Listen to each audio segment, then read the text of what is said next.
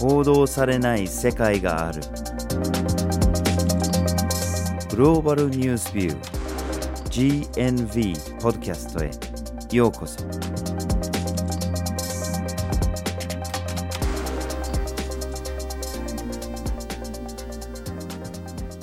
バージル・ホーキンスです。岩根あずさです。今回のポッドキャストのテーマは SDGs と報道です。はい。もう SDGs という言葉自体は、まあ毎日のように目にしたりとか、どこかしらで聞いているとは思うんですけども、一応おさらいしておくと、2015年に国連が採択した、2030年までに達成しなければいけない目標というのが書かれているのが SDGs で、日本語で言うと持続可能な開発目標というふうに言われます。もうさっきも言っちゃったんですけども、この SDGs、目にしない日はないと言えるぐらい、もうあちこちに SDGs バッジをつけた人が歩いていますし、SDGs のね、カラフルなロゴっていうのも、企業のパンフレットだったりとか、大学の広報媒体なんかにも入っていますし、報道でも毎日のようにテレビ、新聞、ラジオ、インターネットメディア、あちこちで見かけます。まあ、ある種こう SDGs っていうものがバズワード的になってきていて、どんなに小さなことでもちょっとでもこれまでよりかは環境にいい、これまでよりは社会にいいっていうことを SDGs っていうフレーミングであちこちで言われていたりして、まあ見かけた中にはレンタルされていたウェディングドレス、廃棄されるものをリサイクルして犬用のウェディングドレスを作ってそれで犬の結婚式をしている。これがまあ SDGs に貢献する取り組みっていうようなテレビ番組をね、見かけたりもして、まあちょっとこう、お祭り的な側面が出てきてるんじゃないかなというふうに思います。いやーもう本当に違和感しかありませんうん。実際の SDGs っていうのは本当に立派な大事なしなきゃいけないものなんだけれども日本のメディアとか日本の社会で映し出されてる SDGs っていうのはもう本当にものすごいギャップがあって本当に不思議で仕方ないんですでまあネタばらしをしちゃうと SDGs は2030年までに達成する見込みはありませんうん。下手したらその達成する方向にすら向かっていないのかもしれません。まあ、そういうような状況がある中で、この SDGs がどうなっているのかのと、それがどのようにイメージされているのか、どのように報道されているのか、これをちょっと探りたいと思います。そこで今回のポッドキャストでは、まずはじめに SDGs の現状について、二つ目に SDGs の報道について、そして最後に誰目線の SDGs なのかという三つの視点からお送りします。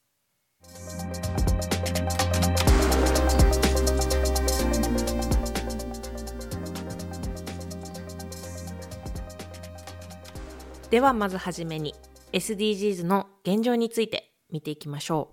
うはい。まあ、冒頭で SDGs が2015年からスタートして2030年までに達成しなきゃいけないという話だったんですけれども17の目標に構成されています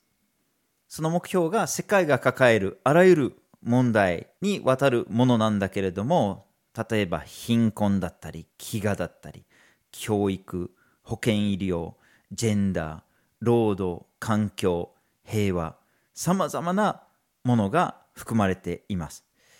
で各目標の中にいくつかのターゲットがあって、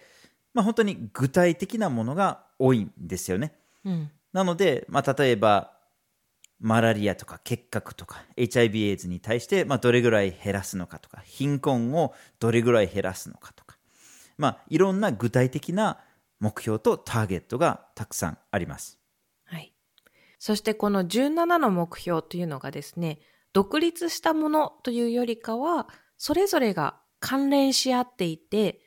全体としてつながっているというのも特徴の一つです。うん例えば一つ目の目標である貧困をなくすであれば、貧困をなくすためには経済資源の平等なアクセスというものが必要になってきて、これは10番目のゴールで言われていますし、貧困をなくすためには飢餓もなくさなければいけない。保険へのアクセスも確保しなければいけない。十分な教育も必要。これもゴールの2番、3番、4番なんかに関わってきます。その逆も言えますよね。保健医療の状態が悪いと貧困はなくせないんだけれども、貧困をなくすことによって逆に保健医療状況を上げることもできるっていうところもありますよね。はい。じゃあこれらの目標は本当に2030年までに達成できるのかというのが一つの大きなポイントになると思います。あと8年しかないわけで、まあ、冒頭で結構はっきりと達成できないと言いましたけれども、まあ、中にはひょっとしたら近づくものもあるかもしれないし、あるいは達成するものも中にはあるのかもしれないんだけれども、全体的に見渡すと、達成できないっていうのは結構この時点でも断言できるかと思います。残念ながら。うんうん、で例えば肝心なゴール1の貧困をなくすっていう目標なんですけれども、もうこの時点で結構大胆な目標じゃないですか、うん、貧困をこの地球からなくすっていうことなんですけれども、もう少し具体的に言うと、極度の貧困状態にいる人たちをその状況の中からま脱出させるっていうのが目標になるんですけれども、2018年の時点で、現状ではどれぐらいその目標を達成できるのかっていう予測が行われたんですね。で、その予測では、2030年になった時に、4億人以上の人が極度の貧困状態から脱出できないままでいるだろうというような調査があるんですね。うん、でしかもその大半がサハラ以南アフリカにいる人たちなんですね。なのでこのサハラ以南にいる極度の貧困状態にいる人たちに対してどうにかしないとこの目標はまず達成できないと。で、現状ではそれは無理だろうというふうに予測されています。はい。ただ、もしもですね、もしもこれが達成できて、極度の貧困状態っていうのを世界からなくすことができたとしてもですね、そもそもこの極度の貧困状態っていうのは、1日1.9ドル以下で暮らしているっていう前提なんですね。うん、1日1.9ドルで極度の貧困状態を測るというそもそもの設定が人間が安全に安心して生活できるラインではない、そもそものこの1.9ドルという設定が低すぎるっていう批判が相次いでいます。うんうん、これに関してはですね、私たちのポッドキャストの世界の貧困状況なんていうポッドキャストでも詳しく触れていますので、ぜひそちらも参考にしていただきたいんですけども、つまり、もしも極度の貧困状態というのをこの地球からなくすことができたとしても、それによってすべての人たちが安心安全に暮らせるかというとそうではなくて貧困の問題自体は残ってしまうというのが現状です。そうですね。まあそれ以外にも例えば教育に関するゴール4っていうのもあるんですけれどもこのゴールの中で全ての子供が初等中等教育を終了できるようにするっていうのが目標なんですね。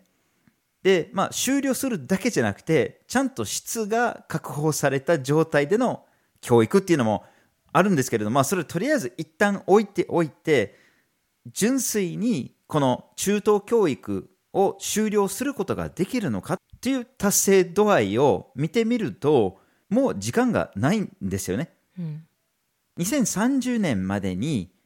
中等教育を終了させるっていうのは、例えば中学校を卒業させるってなったら9年が必要ですよね。高校を卒業させようとすると12年ですよね。うん、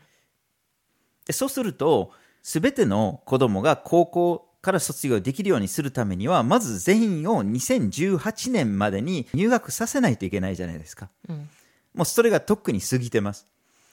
で、たとえそれ中学校に限定したとしても、もう2021年までに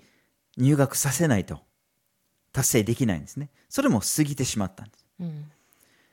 で、例えば2018年のデータによると、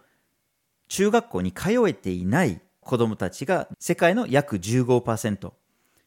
高校に通えてない学生が約35%と、学校に行けてない取り残されてる子供っていうのは非常に多いっていうことが分かります。うんで、それまでの傾向を見てても、あんまり変わっていないんですね。あんまり改善が見られてないというふうにも言えると思います。はい。そしてこの学校に通えていない子どもたちの割合が多いのも、やっぱりサハラ以南アフリカなんですよね。うん。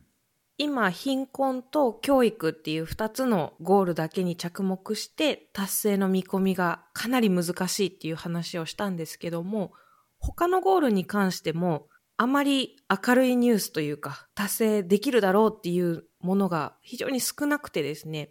そもそも全体として今のような状況が続いていると SDGs 自体の達成っていうのは非常に難しいだろうというふうにされています。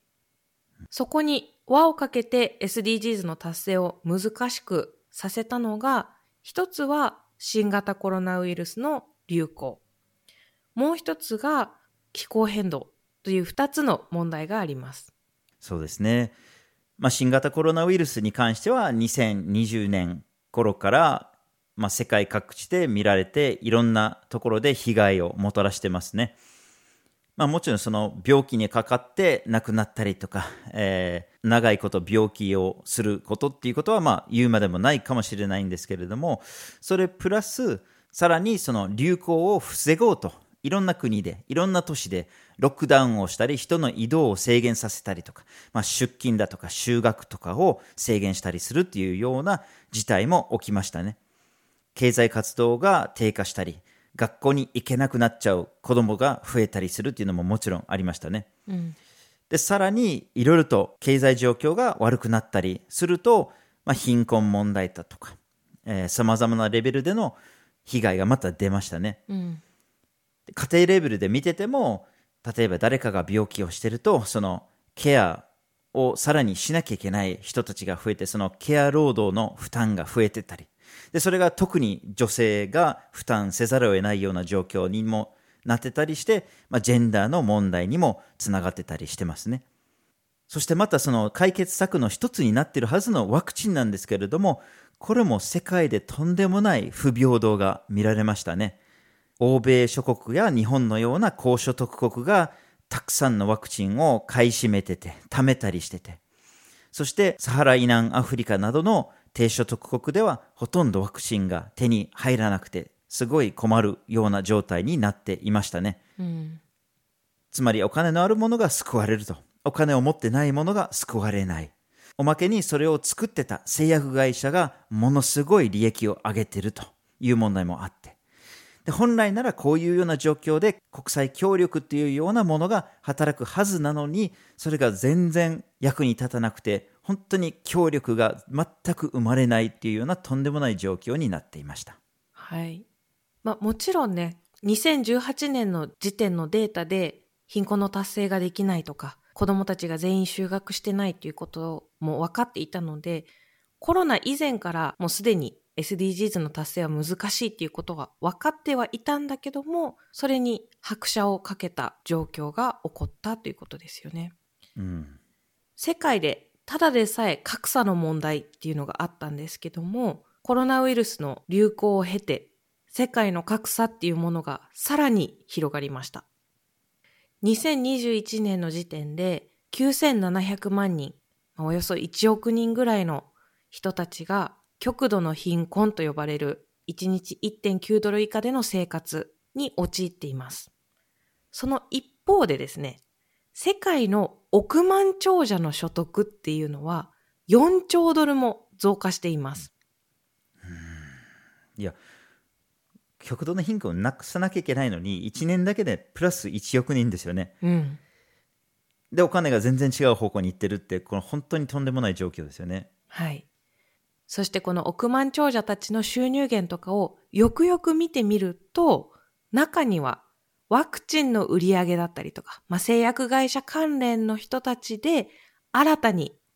コロナ後に億万長者になっているというような人たちも誕生しています。これに関してもですね、私たちのポッドキャストの世界の医薬品格差というものがありますので、ぜひそちらを聞いていただきたいなと思います。はい。そして気候変動もまたこれ考慮しなきゃいけないんですね。まあ、現時点でも気候変動による被害っていうのが世界のあちらこちらで出てきてしまっているんですけれども、まあ、2030年に向けてもその被害がさらに増えるというふうに見込まれていますよね。うんこれもまた SDGs の達成に非常に肝心な格差とも関連してます。今ではあんまり聞かれなくなったんですけれども、気候アパルテヘイトっていう言葉があります。で、これは、まあ、人類を階級に分けて、その扱いが違うとか、そういうようなものを表してるんですけれども、もともとアパルテヘイトっていうのは、これ、黒人と白人のこの権力や富における格差の話なんですけれども、南アフリカから出てきた言葉なんですけれども、それを気候変動による被害を受けやすい人と受けにくい人たち、救われない人たち、救われる人たちと、この格差の話なんですね。で、皮肉なことに、その気候変動の状態を作ってきた国々、つまりその二酸化炭素をいっぱい排出した国々が、まあお金を持っているので、ある程度その気候変動による被害を防ぐことができるんですね。ある程度は。うんだけれども、その気候変動を作っていない、二酸化炭素をあまり排出してない国々の人たちが逆に低所得国であって、その被害を大きく受けてしまうというような状況になってしまっています。なので結局この気候変動の被害のしわ寄せが低所得国に行ってしまうんですね。で、これが、まあこれからっていう側面もあるんですけども、現時点ですでにこれが起きています。その過酷な状況で外で労働してる人たちが、例えば熱射病になってたりとか、そこからいろんな病気が発生したりしてます。または台風だとか洪水だとか干ばつとかそういうような異常気象からの被害ももろに受けてしまいます。最近で見ればパキスタンで大きな洪水が発生してますし、それ以外に東アフリカでは大きな干ばつが続いています。やっぱりこういうふうに実際のデータだったりとか、現状を見つめ直してみると、SDGs の達成っていうのがいかに厳しい状況にあるのかというのが分かってきます。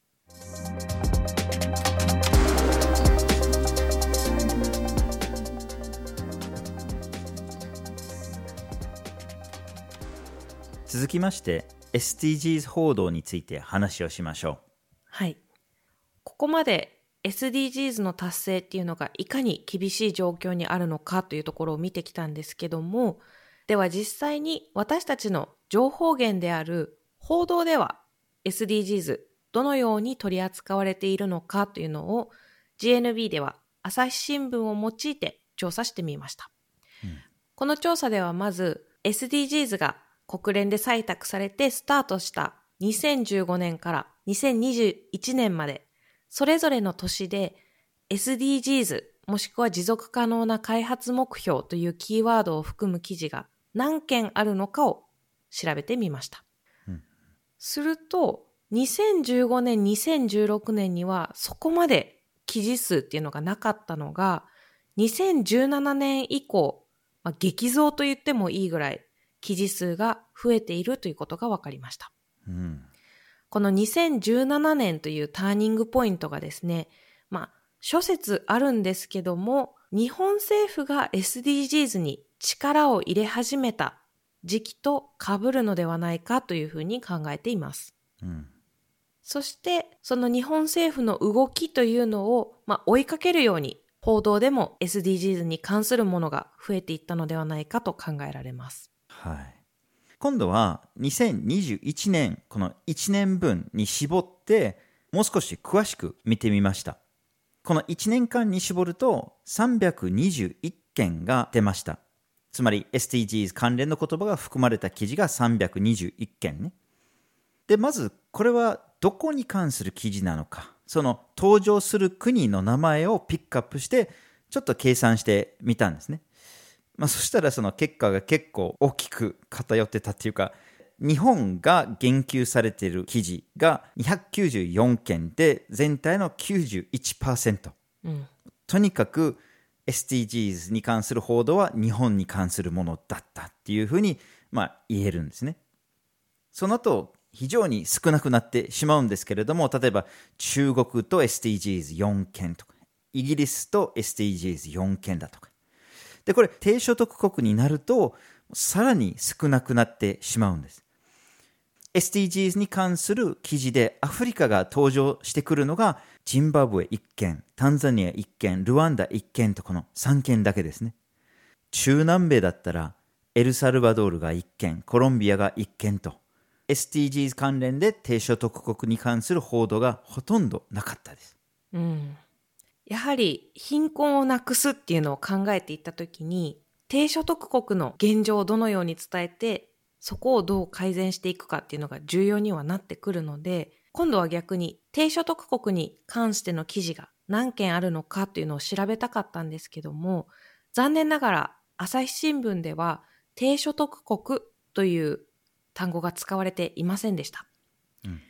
なので GNB では使わない単語なんですけども、途上国というキーワードで探してみると SDGs という文脈だったりとか SDGs という言葉と一緒に途上国という言葉が登場する記事が全体の321件中3件だけありました。こうなってくるとですね、そもそもの1番目のゴールの貧困をなくそうであったりとか、誰一人取り残さないっていうようなスローガンであったりっていうのと、ちょっとこう、ギャップがあるかなという印象ですね。すごいギャップだと思いますね。じゃあ今度は分野で見てみましょう。先ほど言いましたように SDGs で目標が17ありますね。17のゴールがあります。じゃあどのゴールが報道で着目されているのか、何らかの偏りがあるのか、それを見てみました。まあ、その321件のうち、まずその特定の分野に言及してない記事が、まあ、約半分ですね。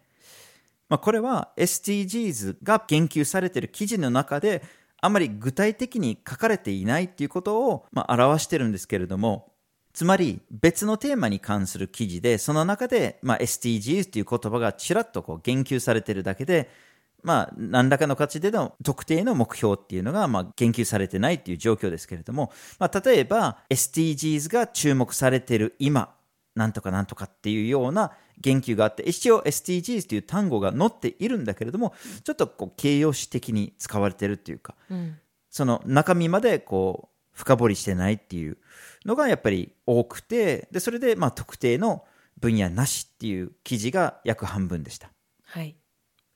残りの半分の記事は SDGs の17のゴールのうち、どれかのゴールに関して書かれていたんですけども、じゃあどの分野が一番多かったのかというのを調べていくと、12番目のゴールである作る責任、使う責任に言及する記事が最も多く、これが47件ありました。うん、まあ、どういった文脈でこの作る責任、使う責任というゴールが話されていたかというと、一つはフードロスですね。フードロスをなくすこと、食品ロスをなくすことというような文脈で語られている。もう一つはリサイクル、プラスチックであったりとか、資源のリサイクルという話の中で12番目のゴール、作る責任、使う責任に関して登場することが多かったです。その作る責任、使う責任のゴールに関する言及が、まあ、結構圧倒的に多かったんですけれども、その次に目立って多かったのが環境関連のものでしたね。まあ、例えばゴール15の陸の豊かさを守るだとか14番目の海の豊かさを守るだとかあるいは気候変動の対策に関するゴール13だとかそれぞれのゴールに関する言及が30前後でしたねそして環境以外のものでももう一つちょっと目立って多かったのがジェンダーに関するものですねこれは5つ目のゴールですけれどもこれも27件で言及されてましたはい。そして私たちがもう冒頭から繰り返し繰り返し言っている貧困をなくそうゴール1なんですけども、ここに言及した記事というのが9件だけでした。少ないですね。うん、で、もっと詳しく言うと、この今回分析した321件の中に、極度の貧困という言葉が何回登場しているかということも調べたんですけども、実はこの321件中、極度の貧困という言葉に言及した記事は1件もありませんでした。まこういうのをちょっと見てしまうと、一体この SDGs 報道はどこに向かっていくのかというところが、まあ、疑問でしかないんですが、他にも言及が少なかったゴールというのがあってですね、それが例えば安全な水、トイレに関するゴール、6番目のゴールですね。これに言及していた記事が4件。そして16番目のゴール、平和に言及していた記事が1件というふうにですね、ゴールによってかなり語られるものと語られないものがあるんだなというのが見えてきました。うん。本当はみんな達成しなきゃいけないのにね。うん。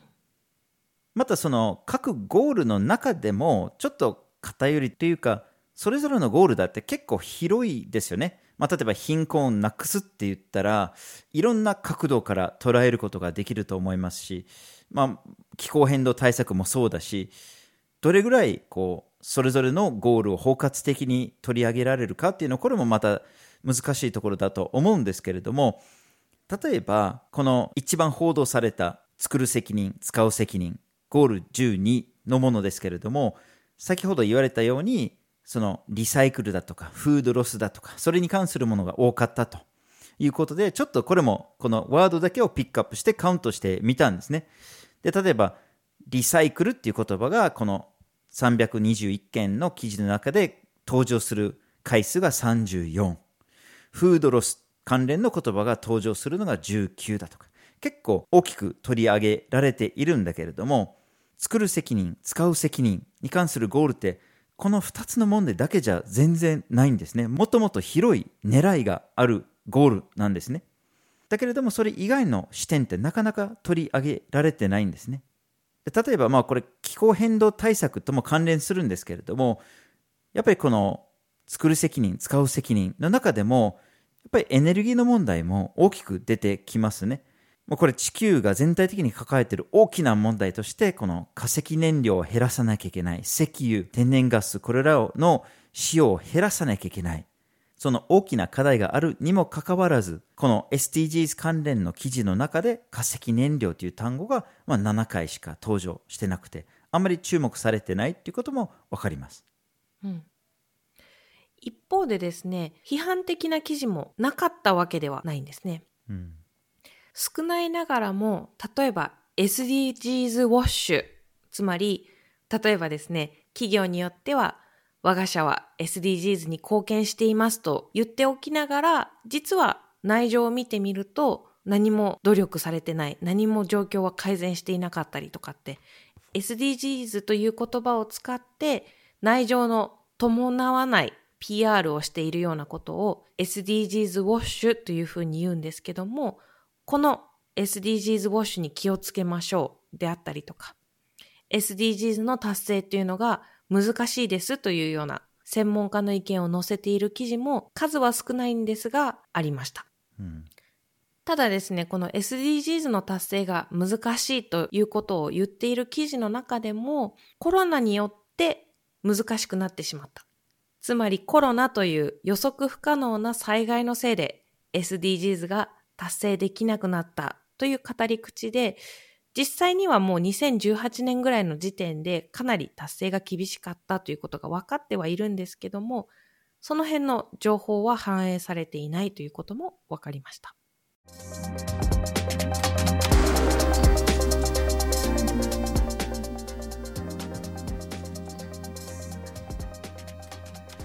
では最後に、誰目線の SDGs なのかについて見ていきましょう。はい。まあ、ここで話したいのは、日本のメディアが誰の視点から SDGs を捉えているのかというところなんですけれども、まあ、まず一つ分かりやすいのが、日本の目線から SDGs を捉えているっていうところですね。まあ、先ほどのデータにもありましたように、SDGs 関連の報道の9割以上は日本に関するものなわけで、まあ、ほとんどの報道は日本から見たものですね。で、まあ、日本の新聞だから日本の目線から見るっていうのはそれは当然だろうというふうに思われる人はいるのかもしれないんですけれども、まあ残念ながら世界が一つの国で収まるっていう問題もなければ対策もないっていうか、そもそも SDGs って世界全体が一つになって、一つの人類として取り組まなきゃいけない、解決しなきゃいけないっていう問題なので、ある程度は日本の目線から見るとしても、やっぱりグローバルな視点を養うのも非常に重要なところですね。で、さらに言えば、SDGs のスローガンになっているこの誰一人取り残さないっていうものがあるんですけれども、まあ、例えば極度の貧困をなくそうというのが重要なゴールになっているのであれば、やっぱり目線はサハラ以南アフリカに向けなきゃいけないんですね。うん。そこに極度の貧困の状態にいる人たちが集中しているわけだから。まあ、つまり、誰一人取り残さないっていうのは、底上げをしなきゃいけない。最も困っている人たちの状態を良くしていくっていうのが最大のポイントになりますね。それができないと目標は達成できないっていうところです。そう考えると、特に高所得国での状態だけを中心に、その自国目線だけでは、やっぱり達成に向けての情報っていうのはやっぱり手に入らないことになってしまいます。はい。そしてさらに、この日本に関する情報が多い中でも、特に着目されているなというふうにデータを見て思うのが、企業の取り組みっていうところにかなり視点が集まっているような印象を受けます。うん。もちろん企業というのが SDGs を達成していく上では重要なアクターであることには変わりはないんですけども、企業が行っているいい取り組みばっかり取り上げて、これからの課題であったりとか、変えていかなければいけないところにあまり目が向けられていないのかなというのが見えてきました。うん。というのもですね、例えば企業側が自社の製品、商品だったりとか、取り組みに対して、これはサステイナブルなものです。持続可能なものです。とかっていう主張をすると、それを受けて報道もそのまま記事に載せていたりするんですね。うん例えば面白い事例が一つあって百貨店がお歳暮用に販売している豚肉がですね食材由来の飼料を使ってて育てた豚肉であってこれはサステイナブルな肉という主張があってそれが新聞記事にも取り上げられていました。うんでここにはいろんな突っ込みどころというか いろんな問題があるんですけどもそもそも持続可能な世界を作っていく上において、肉を食べるっていうことが結構環境への影響も大きいし、まあ、健康への影響も大きいっていうのが世界各地の研究機関が肉を食べることを減らしていくのが重要だよって言っているんですね。うん。そうなった時に、まあもちろん百貨店としてはサステイナブルっていうパッケージで肉を売りたいっていう意図はあるにせよ、それを報道がそのまま記事にしちゃったりとか、報じてしまうのは、ちょっとあまりにも企業の目線に偏りすぎてるんじゃないかなという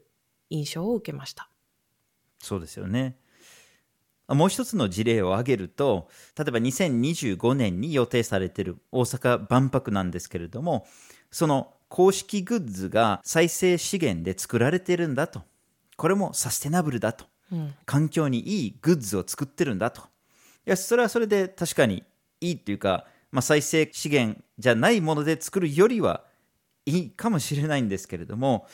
そもそもこの環境への負担とかって考えたときに、こういうようなグッズをどこまで作るべきかっていうことも考えてもいいんじゃないですかね。うん。まあ、これ細かいツッコミなんだけれどももう少し広く捉えると SDGs を達成しようと思うと本当は我々は消費そのものを減らさなきゃいけないんじゃないかと不要なものを減らしたりとか、まあ、過剰消費を減らすとかとにかく消費を減らしていくっていうのはこれ一つの大事なポイントなんですけれどもこの SDGs だとかサステナブルとかっていうキーワードが含まれている記事の中でとにかく減らそうだとか消費を減らそうとかそういうような視点が全然ないわけなんですね。ここからもやっぱり企業目線っていうのがわかるっていうか、その企業はとにかくこれまであんまり良くなかったもの、いいものにしたからもっと買ってねっていうようなところをやっぱりどんどん押したいところを報道がそれを鵜呑みしてそのまま報じてるっていう傾向がありますよね。うん。そうなってくると、やはりこの SDGs そのものがビジネスチャンスでしかないのかなっていうこともちょっと考えたりして、うん。そこでちょっと調べてみたのが ESG 投資。この ESG というのが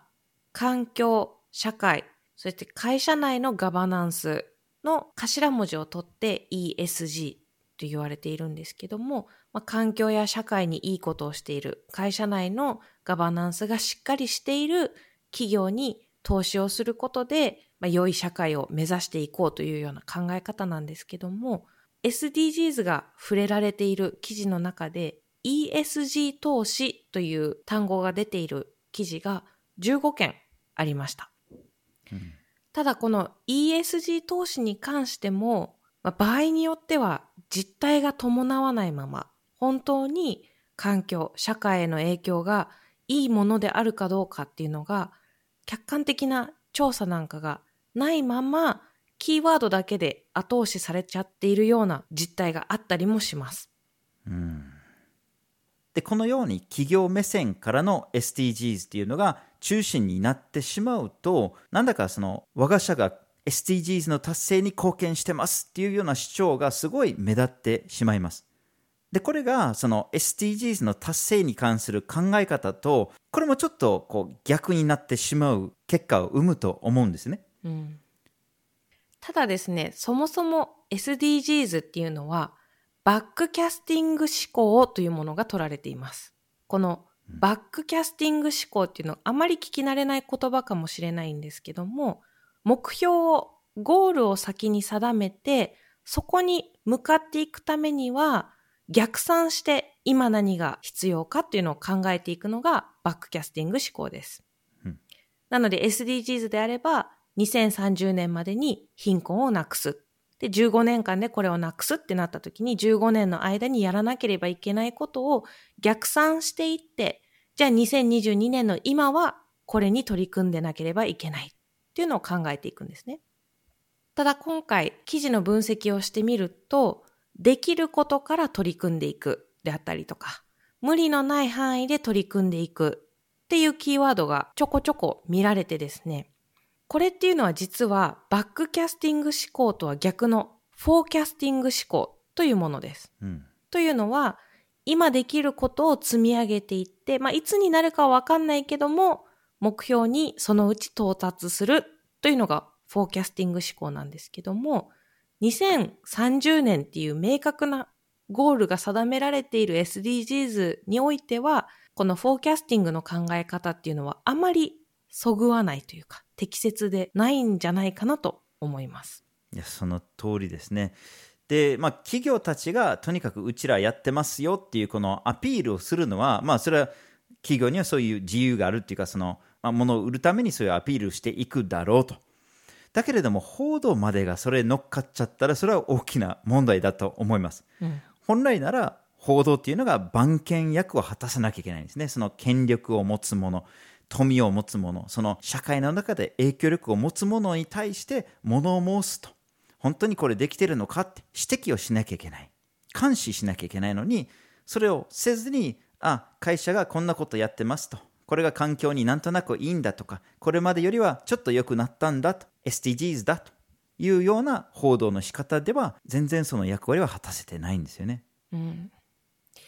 ただこの責任がすべて報道にあるとか、責任がすべて企業にあるというと、実はちょっとそれも違うかなっていう気もしていて、というのも SDGs を達成しましょうよという呼びかけていて、SDGs を採択した国連ですらできることから SDGs だったりとか、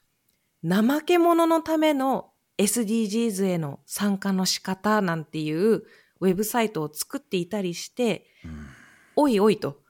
バックキャスティング思考でやってこうよって言ったのは、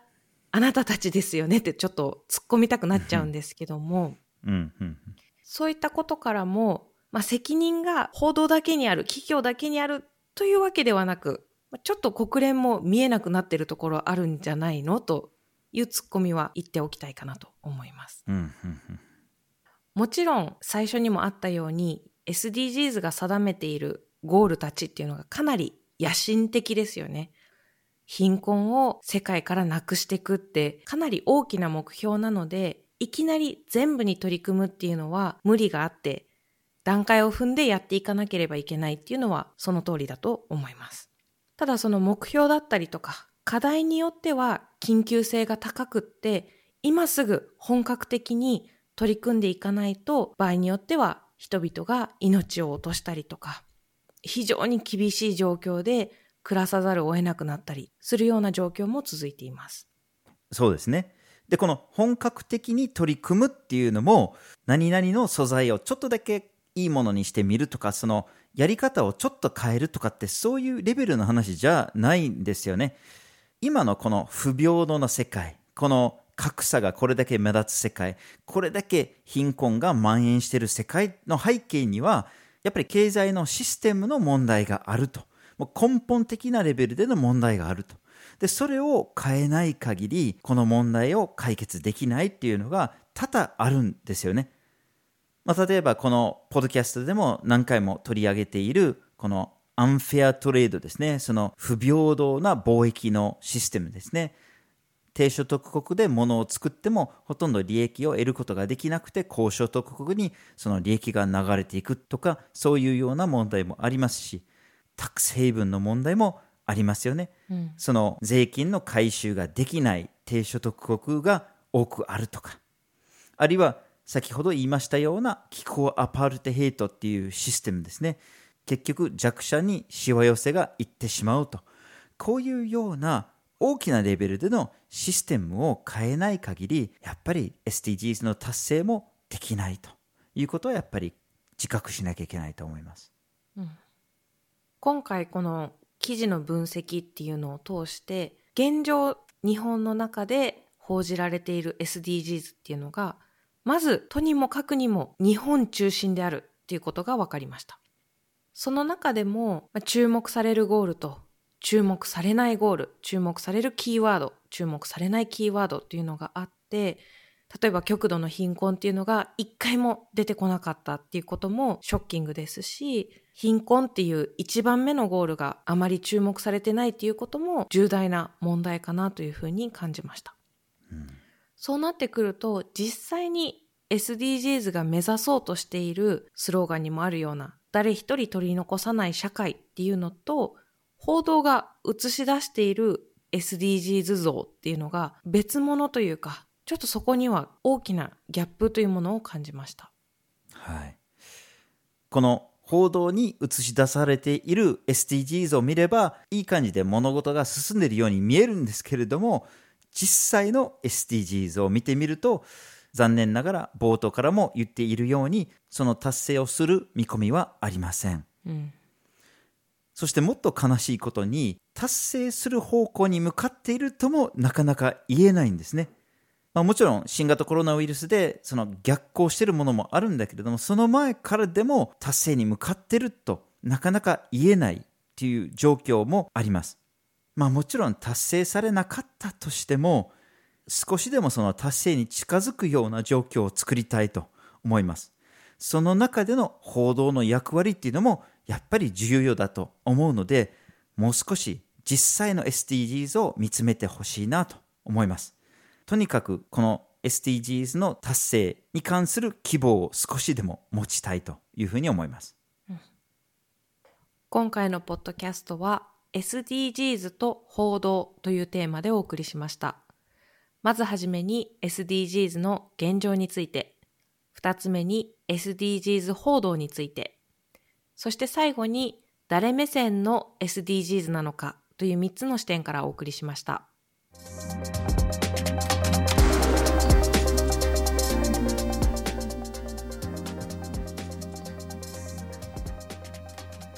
GNV は毎週木曜日19時に新しい記事をアップしています。火曜日と土曜日には1枚ワールドもアップしています。Twitter、Facebook、Instagram でも発信していますポッドキャストは毎月第1第3月曜日に発信します。ぜひフォローしてください。次回もお楽しみに